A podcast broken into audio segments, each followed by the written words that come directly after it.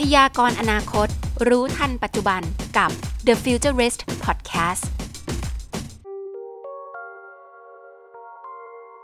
สวัสดีค่ะ วันนี้ซีจะพาคุณผู้ฟังมาอัปเดตเรื่องเทคโนโลยีด้านการแพทย์กันต่อกับคุณหมอธนาธุระเจนค่ะ ซึ่งตอนที่แล้วเราได้พูดถึงเรื่องแนวคิดการรับเทคโนโลยีทางการแพทย์เนี่ยไปปรับใช้นะคะกับแวดวงต่างๆ ไม่ว่าจะเป็นเรื่องของการรักษาข้อเสื่อม รวมไปถึงเทคโนโลยีการแพทย์ใหม่ๆ ไปบ้างละวันนี้จะมาพูดคุยกันต่อค่ะ อยากให้ทุกๆคนได้รับฟังฟิวเจอริสท่านนี้คุณหมอธนาธุระเจนค่ะ Future News ถามถามนิดนึงครับคุณหมอ เมื่อกี้เมื่อกี้ที่ฟังมารู้สึกเปลี่ยนเปลี่ยนมุมมองเปลี่ยนโลกที่รู้จักตอนนี้เลยครับ รู้สึกมันเป็น advanced technology มาก อย่างนี้ราคามันสูงขึ้นเยอะไหมครับ อย่างอยากให้ช่วยแชร์นะสมมติผ่าเข่าสักเคสหนึ่งปัจจุบันเนี่ยครับ มันสักเท่าไหร่ แล้วก็การรักษาที่เกิดเลือดเนี่ย มันเป็นยังไงครับ คืออย่างสิ่งที่เราทำวันนี้เนี่ยครับ ข้อเสื่อมเนี่ยโชคดีครับ มันเป็นมาช้าๆนะครับ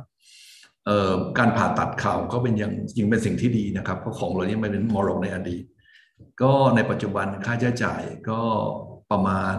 แสนห้านะครับถึงห้าแสนนะครับก็แล้วแต่แล้วแต่โรงพยาบาลที่นั่นนะครับ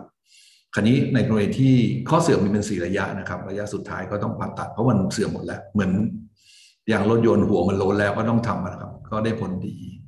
แต่ว่าในกรณีที่เป็นระดับหนึ่งสองสามพวกนี้ครับ ของพวกนี้เราเราใช้ก่อนได้นะครับ เหมือนกับเหมือนกับยางแบนนะครับผมไม่ต้องไม่ต้องไปเปลี่ยนล้อมาครับ เติมลมเอานะครับ ค่าใช้จ่ายพวกนี้ก็จะถูกลงอย่างน้อยเนี่ย ต่อครั้งเนี่ยผมว่า 20-30 เท่าเลยนะครับ และที่สำคัญก็คือว่า พอเรารักษาไม่ปวดแล้วเนี่ย เราก็ป้องกันได้นะครับคราวนี้ถ้าคำนวณตามหลักเศรษฐศาสตร์สามสุขเนี่ย ในค่าใช้จ่ายที่ถูกลงคูณระยะเวลาที่นานขึ้นเนี่ย จะประหยัดไหมก็ต้องรอหลักฐานเชิงประจักษ์นะครับ แต่แน่นอนคุณภาพชีวิตเราเราดีขึ้นแน่ เราดีขึ้นแน่ครับ อันนี้ก็เป็นอันที่จะเกิดขึ้นในอนาคตที่คงมีโอกาสได้ตีพิมพ์ เพราะว่าข้อมูลที่เราตีพิมพ์เนี่ยตอนนี้สองปีกว่าแล้วนะครับ ก็ได้รับคำนาจากคุณหมอวรศินที่ที่ช่วยผมนะครับ แล้วก็คุณน้องที่เป็นหัวหน้าศูนย์ช่วยกัน ปีนี้เราทีมสามปีล้วนะครับ คือมีคนถามว่าหมอทำไมไม่ค่อยพูดอะไรมาก เพราะว่าข้อมูลพวกนี้สำคัญนะครับ เราก็พูดตามข้อมูลนะครับ แต่ก็มีความเชื่อมั่นนะครับ ว่าน่าจะมีประโยชน์ในอนาคต ซึ่งราคาเนี่ยผมคิดว่าก็จะลดลง เพราะว่าตามนโยบายของประเทศเนี่ยโควิดเนี่ยสอนเราบางเรื่อง ถ้าเราต้องซื้อทุกอย่างจากข้างนอกเนี่ยก็โชคดีครับทางกระทรวงสาธารณสุขรัฐบาลก็มีความเก่งในการต่อรองราคาทำให้เราได้ของที่ไม่แพงมากใช่ในประเทศ แต่จะดีกว่าไหมที่ทุกอย่างพวกนี้จะผลิตในประเทศของเรานะครับ เพื่อให้คนของเราใช้ของที่ดีที่สุด มีคุณภาพมากที่สุด และเหมาะสมกับราคา โดยประหยัดงบประมาณอันนี้นะครับ เพื่อนำเงินอันนี้ไปใช้ในประเทศอื่น เพราะนั้นโดยนโยบายทางของระดับประเทศเองก็มองว่าเราพัฒนาเองดีกว่าไหม เพราะคนของเราก็ได้ของดีด้วยนะครับ แล้วก็เราก็ประหยัดเงินด้วย อันนี้เป็นภาพรวมของประเทศนะครับ มันก็มันมีมิติเชิงสองหลายอัน แต่ว่า แบบที่อาจารย์ซุงถามผมครับผมคิดว่าราคาเนี่ยมันจะเป็นสิ่งที่ทุกคนเอื้อมถึงนะครับ ในระบบสาธารณสุขซึ่งท่านผู้ใหญ่หลายคนก็บอกผมว่าอาจารย์ทำวิจัยต่อทำวิจัยต่อแล้วกัน แล้วก็ศึกษาระบบเศรษฐศาสตร์สาธารณสุขนะครับ เพราะว่าโลกนี้เป็นโลกของทุกคนนะครับ เราต้องทำอันนี้เพื่อคนไทยครับ เพื่อทุกคนครับ เยี่ยมมากเลยครับ แต่คิดว่าไม่ค่อยอยากจะต้องใช้เทคโนโลยีนี้กันเท่าไหร่ครับ โดยโดยส่วนตัวไม่อยากใช้ครับ แต่ผมว่ามัน มีประโยชน์มากก็เรียนเรียนแทนนิดหนึ่งครับครับให้คุณหมอตอบก่อนเลยค่ะ ครับคืออย่างนี้ครับ สมัยคิดเนี่ยครับ เราก็รักษาแต่คนอายุยี่สิบนะสามสิบจากร้อยอะนะคนไข้ผมก็ประมาณนั้นนะครับ คราวนี้เรื่องนี้มันใช้เยอะในวงการกีฬานะครับ คนรุ่นใหม่เนี่ย เล่นกีฬามาก นะครับ คือบูม มันไม่ได้เป็นบูมจากคนอายุเยอะนะครับ บูมจากคนอายุน้อยนะงั้นถามว่าทำไมทำไมเราถึงมารักษาคนอายุเยอะ เราก็ถามกลับไปว่าทำไมทำไมคนอายุน้อยแข็งแรงล่ะทำไมคนอายุเยอะไม่แข็งแรง กีฬาครับ กีฬากับอาหารถูกไหมคนอายุเยอะเนี่ยไปบอกเขาอ้วนเนี่ยเขายังเดินไม่ไม่ไหวเลยครับ เจ็บเขา่ากินข้าวแล้วประทานข้าวก็นิดเดียว ถูกไหมเอาใหม่ ถ้าเราทำให้คนอายุเล่นเล่นกีฬาได้ และคนอายุน้อยเนี่ยเล่นเล่นแบบเขาไม่เสื่อมเห็นไหมครับ มุมมองภาพรวมเนี่ยของฐานประชากรหกล้านคนเนี่ยที่เป็นคนอายุเยอะ คนอายุน้อยเนี่ยก็มีสักสิบกว่าล้านถูกไหมฮะนั่นมุมมองของการรักษากับป้องกันไปด้วยกันนะครับเพราะฉะนั้นกลายเป็นว่าคนอายุน้อยที่รักษาธรรมดาไม่หายแล้วนะฮะและไม่มีข้อบ่งชี้ในการผ่าตัดนะครับ ก็เลยใช้พวกนี้เยอะ และคนอายุเยอะเนี่ย สังเกตนะครับผมคุณพ่อผมหรือคนใกล้ชิดเนี่ย ถ้าทานข้าวได้นะ อารมณ์ดีนะ และออกกำลังกายได้เนี่ย ไม่ค่อยไม่สบายนะครับ แข็งแรงโดยธรรมชาติ เห็นไหมครับ มันก็เป็นผลที่เกิดขึ้นโดยตรง เพราะฉะนั้นเราก็เลยรักษาเรื่องไบโอเทคโนโลยีที่เป็นนาโนเมดิซีนเนี่ยพัฒนาขึ้นมาครับ เพราะฉะนั้นมันก็จะเป็นอะไรที่ ใช้ได้ในช่วอายุนะครับในในข้อบ่งชี้ที่เหมาะสมนะครับ แล้วก็ให้แพทย์ที่ดูแลเนี่ยเป็นคนดูแลรักษาตามมาตรฐานผมผมขอเน้นคำนี้นะครับ เพราะว่าในปีคริสต์ศักราช2010ถึง12เนี่ยตอนนั้นเนี่ยอเมริกาใช้กันเยอะมากนะครับ แล้วก็ 50%ได้ผล 50%ไม่ได้ผลนะครับ ถ้าบวกเลขกันก็ ก็คงต้องเลิกใช้ละเหลือศูนย์ แต่เขาไม่คิดอย่างนั้น เขาก็มาคิดว่าที่ไม่ได้ผลเพราะอะไร ที่ได้ผลเพราะอะไร เป็นปีเดียวกับที่เราทำวิจัยในในเมืองไทยพอดีนะครับ ในการศึกษาความสัมพันธ์ของเกล็ดเลือดกับ การรักษาพวกนี้ครับ พอได้ factor พวกนี้มันสิบอันแล้วก็พัฒนาในปัจจุบันเนี้ยการรักษาเนี่ยในข้อบ่งชี้ที่ถูกต้องนะครับ ผมคิดว่าได้ผลดีและมีประสิทธิภาพครับครับ ก็หวังว่าทุกคนก็คงเล่นกีฬาครับ เพราะว่า กีฬาเนี่ยทำให้มนุษย์อายุยืนและแข็งแรงครับอันนั้นเป็นสิ่งที่ผมอยากได้นะครับครับ ย้อนกลับมาคุยเรื่องสเต็มเซลล์นิดนึงค่ะ คือเห็นแบบแพทย์ในบางสาขาหรือบางคนเขาก็ไม่ค่อยให้ความแบบเหมือนกับ ให้ความมั่นใจกับการใช้พวกสเต็มเซลล์หรืออะไรมากนะคุณหมอมองจุดนี้ว่ายังไงคะหรือว่าไทยมีรูมอะไรที่ยังไม่ได้สามารถพัฒนาเทคโนโลยีตัวนี้ได้เนื่องจากต้นทุนสูงหรืออะไรแบบนี้หรือเปล่าคะครับ ก็อย่างนี้นะครับเออเราเราตีพิมพ์เรื่องนี้ในประมาณสักในปี 2015 ละเรื่องเซมเซลนะครับ แต่ผมก็อยากจะแชร์ไอเดียนะครับ มุมมองที่ถูกต้องนะครับเพราะว่าผมว่าวิสัยทัศน์ของแพทยสภาของเราเนี่ยก็ไกลนะครับ มีมุมมองที่เป็นห่วง เพราะว่ามาตรฐานยังไม่ได้นะครับ ในประเทศของเราเนี่ยการรักษาด้วยเซมเซลล์เนี่ยยังไม่เป็นที่ ถูกกฎหมายนะครับนะครับยังไม่เป็นที่ถูกกฎหมาย เพราะเหตุผลว่าก็ approve เฉพาะเรื่องโรคเลือดนะครับ แต่ว่าในมุมมองหนึ่งของของการวิจัยเนี่ยเราพบว่ามนุษย์เราที่ซ่อมสร้างได้เนี่ยก็ใช้เซลล์พวกนี้ตลอดเหมือนกันนะครับ เพราะนั้นในมุมมองทางวิชาการเนี่ยเราแบ่งการใช้เซมเซลล์เนี่ยเป็น 3 แบบนะครับมุมมองทางกฎหมายเนี่ยเนื่องจากมีข้อจำกัดของแพทยสภาก็ต้อง นำเรียนว่ามีอะไรเนี่ยก็คงต้องถามทางแพทยสภานะครับ เพราะว่าท่านก็คงหวังดีกับประเทศในการที่รักษาวิจัยก็ต้องขอนะครับอย่าอย่าไปใช้โดยที่ไม่ระวังไม่มีข้อบ่งชี้นะครับ คราวนี้เซมเซลล์เนี่ยครับในมุมมอง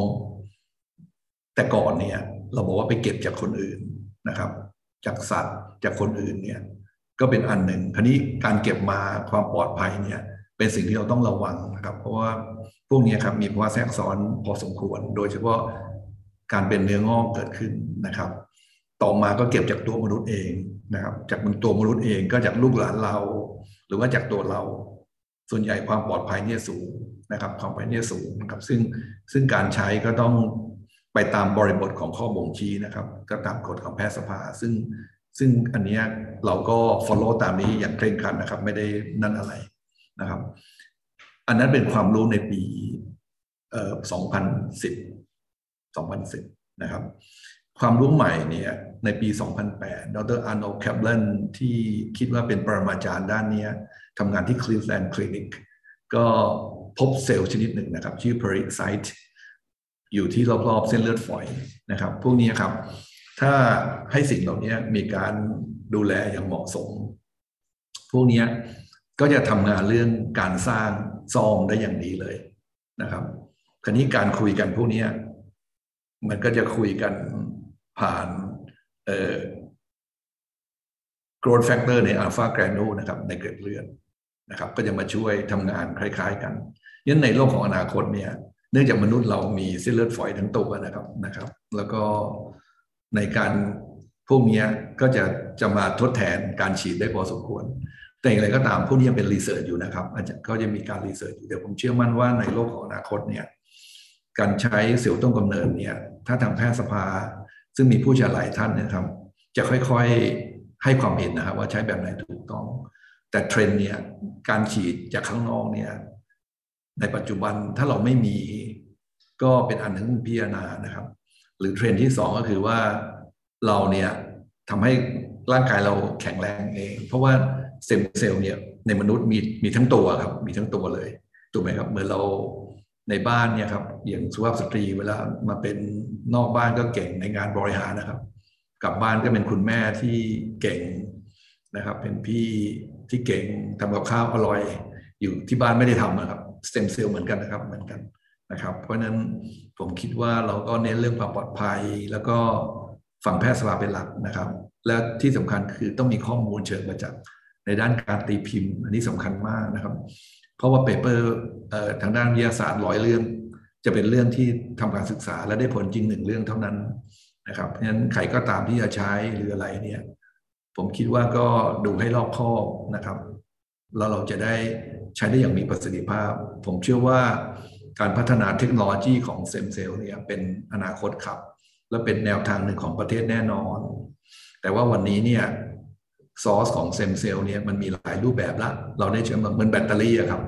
ถ้าเราอยากคิดว่ามันเป็นไฟฉายตาโกแน่นอนครับ ก็ต้องเอ่อใช้กับฐานไฟฉาย ใช้กับไฟฉายดีที่สุดนะครับ แต่วันนี้แบตเตอรี่ของเราเนี่ยจะมาขับเรือบินแล้วนะครับ เพราะนั้นชื่อมันเป็นแบตเตอรี่เหมือนเดิมนะครับ รายละเอียดเนี่ยคือความเป็นมืออาชีพครับงั้นใครก็ตามที่จะใช้ ผมว่าคุณหมอที่จะใช้เนี่ยยินดีอธิบายอย่างละเอียดนะครับ ถามอย่างละเอียด ผมคิดว่าคุณหมอทุกคนยินดี ที่จะอธิบายอย่างละเอียดถึงผลกระทบถึงอะไรพวกนี้ครับว่าเราจะได้ใช้อย่างมีประสิทธิภาพครับ อันนั้นก็เป็นเป็นนาโนเทคโนโลยีหนึ่งซึ่ง ซึ่งก็จะ bridge กับนาโนเทคโนโลยีด้าน industry เข้าด้วยกันในโลกของการรักษาในอนาคตครับครับ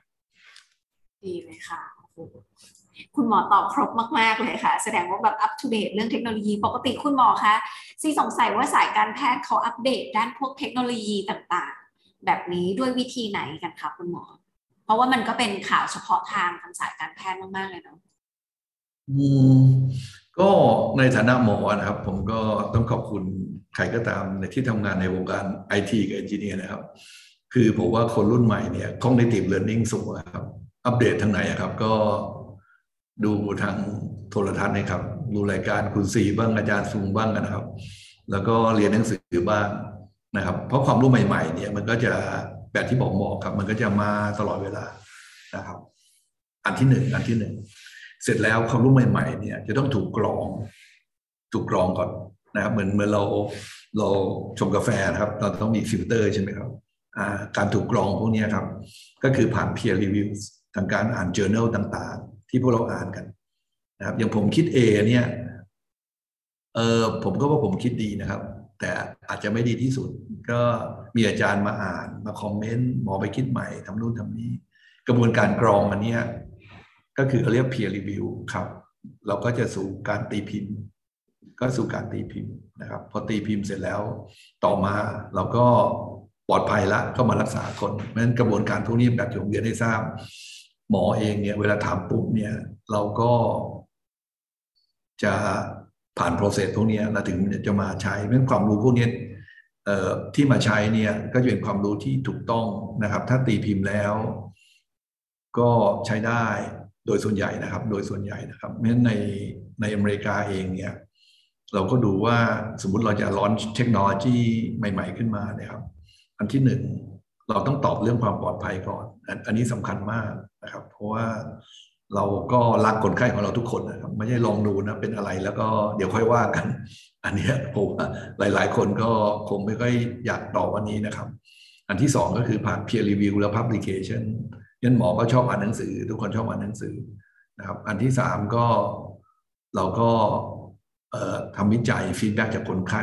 ว่าดีไหมอะไรไหมเราจะได้จะได้ปรับปรุงนะครับ แล้วก็ ไม่ได้ผล ผมก็อยากพูดเรื่องไม่ได้ผลนะครับ ไม่มีอะไรร้อยเปอร์เซ็นในทางการแพทย์เพราะว่ามนุษย์เรามีพันธุกรรมที่ต่างกัน แต่เราอยากให้ความไม่ได้ผลเนี่ยมันน้อยมากครับนะครับ และถ้าไม่ได้ผลเนี่ยสามารถรักษาโดยวิธีปกติได้ เช่น ยกตัวอย่างเช่น เรารักษาด้วยเกล็ดเลือดเนี่ยเรารู้เลยว่ามีไม่ได้ผลประมาณสิบห้าเปอร์เซ็นตนะครับ ไม่ได้ผลมาสิบสิบห้าเปอร์เซ็นต์นะครับ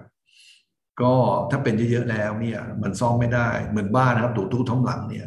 เราบอกว่าเดี๋ยวไปเอาซ่อมคงไม่ไหวมันครับก็ต้องสร้างใหม่นะครับ ก็ทำผ่าตัดด้วยการผ่าตัดปัจจุบันที่ท่านอาจารย์ที่ดูแลแนะนำเพราะฉะนั้นผมถึงผมเรียนว่าพวกนี้ครับเรารักษามิติของชีวิตนะครับ แต่โดยหลักการส่วนใหญ่พวกนี้ผมว่าการที่เข้าใจธรรมชาตินะครับ และรู้แลธรรมชาติให้อยู่คู่กับเรานานเท่านานเนี่ยเป็นสิ่งที่มีความสำคัญนะครับ เหมือนอย่างเรา พูดถึงป่าไม้ในปัจจุบัน พูดถึงทะเลเนี่ยคล้าย ๆกันนะครับ คล้าย ๆ กันเลยมนุษย์ก็เหมือนกันครับมนุษย์ต้องอยู่กับธรรมชาติครับนะครับ แล้วเราก็จะมีความสุขทั้งก่อนป่วยนะครับ เพราะว่าก็จะไม่ป่วยนะครับ แล้วเราก็ก็ก็จะแก่นะครับ ตามอายุนะครับ แต่ร่างกายเราเนี่ยไม่ไม่ไม่แก่ตามเวลานะครับ ยังสดชื่นแข็งแรง น่ารักไปเที่ยวไหน ทานยาน้อย หายไวไปเที่ยวเยอะ นะครับ อันนั้นเป็นเป็นมุมมองที่เราเราชื่อเรื่องเทคโนโลยีกับธรรมชาตินะครับนั้นนาโนพวกนี้ก็จะจะเข้ามาเยอะครับในในในบทบาทครับได้เลยค่ะวันนี้ขอขอบพระคุณคุณหมอมาก ๆ เลยนะคะ สุดท้ายนี้อยากฝากอะไรถึงคุณผู้ฟังอีกไหมคะ เรื่องของสุขภาพต่างๆ เพราะว่าด้านข้อนี่เห็นวัยรุ่นสมัยนี้ก็เริ่มเป็นแล้วนะ ไม่รู้ว่าอยู่ที่เรื่องของพวกออฟฟิศซินโดรมหรือการใช้เทคโนโลยีที่เกินกว่าพอดีหรือเปล่า ให้คุณหมอฝากสักนิดนึงค่ะ ก็ขอบคุณนะครับ ผมคิดว่าก็ต้องขอบคุณคนในวงการไอทีนะครับ อาจารย์ซุงคุณซีที่ให้ความรู้ที่ดีที่สุดนะครับคันนี้มันจะดีที่สุดได้ก็ต่อเมื่อเรามีความรู้นะครับ ความเข้าใจนะครับ แล้วก็ต้องเอามาป้องกันนะครับ มนุษย์เนี่ยถูกสร้างมาดีมากนะครับ มีถังสำรองสูงมากนะครับเมื่อเราขับรถนะครับนะครับร้อยกิโลเมตรเนี่ยน้ำมันเหลือลิตรเดียวกับร้อยกับเต็มถังเนี่ยขับได้ร้อยกิโลเมตรเท่ากัน นะครับ คราวนี้เราควรจะให้ความสำคัญในการป้องกันณวันแรกที่เรารักษาเลยนะครับนะครับ และอีกอย่างหนึ่งผมคิดว่าตอนนี้คุณหมอทุกคนยินดียินดีอธิบายนะครับ ผมอยากให้ถามให้ละเอียดนะครับ เรื่องหลักฐานเชิงประจักษ์ว่าที่ทำเนี่ยเราตีผิดไหมแล้วก็เป็นอย่างไรบ้างนะครับ ผมว่าอันนี้สำคัญแล้วเราก็จะมีความสุขครับในโลกของอนาคตเนี่ยแทนที่เราจะสิบปีสุดท้ายของชีวิตในโรงพยาบาลเนี่ย ผมคิดว่าคนควรจะมาโรงพยาบาลน้อยลงห้าสิบเปอร์เซ็นตนะครับชีวิตที่ดีที่สุดเนี่ยอยู่ที่บ้านไปเที่ยวไปทานข้าวกับลูกหลานนะครับแล้วถ้าหกเดือนมาโรงพยาบาลทีเนี่ยน่าจะดีนะครับนั้นการเข้าใจการป้องกันนะครับ ถามผู้รู้นะครับ ที่รู้จริงนะครับ ก็ก็จะมีประโยชน์ครับและจะทำให้เราเรามีความสุขนะครับ จะได้อยู่ชมรมทานยาน้อยหายไวครับไปเที่ยวเยอะครับขอบคุณนะ เลยครับร่วมชมรมนี้ด้วยแล้วกันนะอชยู่มกันรหมมดเลยทานยาน้อยหายไวไปเที่ยวได้เยอะนะคะพี่สุงร่วมไหมคะร่วมครับ ตอนนี้ไปเที่ยวก่อนครับทานได้แต่ยาคุกแต่ยาหยีนะ ตอนเนี้ยได้ค่ะขอบคุณคุณหมอมากๆเลยค่ะสำหรับข้อมูลดีๆในวันนี้นะคะ ที่เราอัปเดตแบบ วิสัยทัศน์ของฟิวเจอริสในแวดวงการแพทย์นะคะขอบคุณด้วยที่พี่สุงพากัลยาณมิตรทางด้านฟิวเจอริสของเราในด้านการแพทย์มาพบเจอกันในปีนี้หวังว่าปีนี้ทุกๆคนจะมีสุขภาพที่ดีนะคะ อยู่ในชมรมเดียวกันกับเราแบบนี้ยืนยาวเลยนะคะ ก็รักษาสุขภาพกันทุกคนขอบพระคุณค่ะ ขอบคุณมากครับครับขอบคุณมากครับสวัสดีครับ Future News และนี่ก็คือ The Futurist ของเราในวันนี้นะคะ ใครที่ชื่นชอบและสนใจนะคะ ก็กลับมาติดตามกันได้ผ่านช่องทางพอดแคสต์นะคะของทาง The Futurist นะคะ สามารถหาได้ตามชื่อนี้เลย The Futurist Podcast ค่ะ วันนี้ดิฉันซีชัดปวีลาไปก่อนแล้วนะคะ ทุกท่านสำหรับวันนี้สวัสดีค่ะ พยากรณ์อนาคต รู้ทันปัจจุบันกับ The Futurist Podcast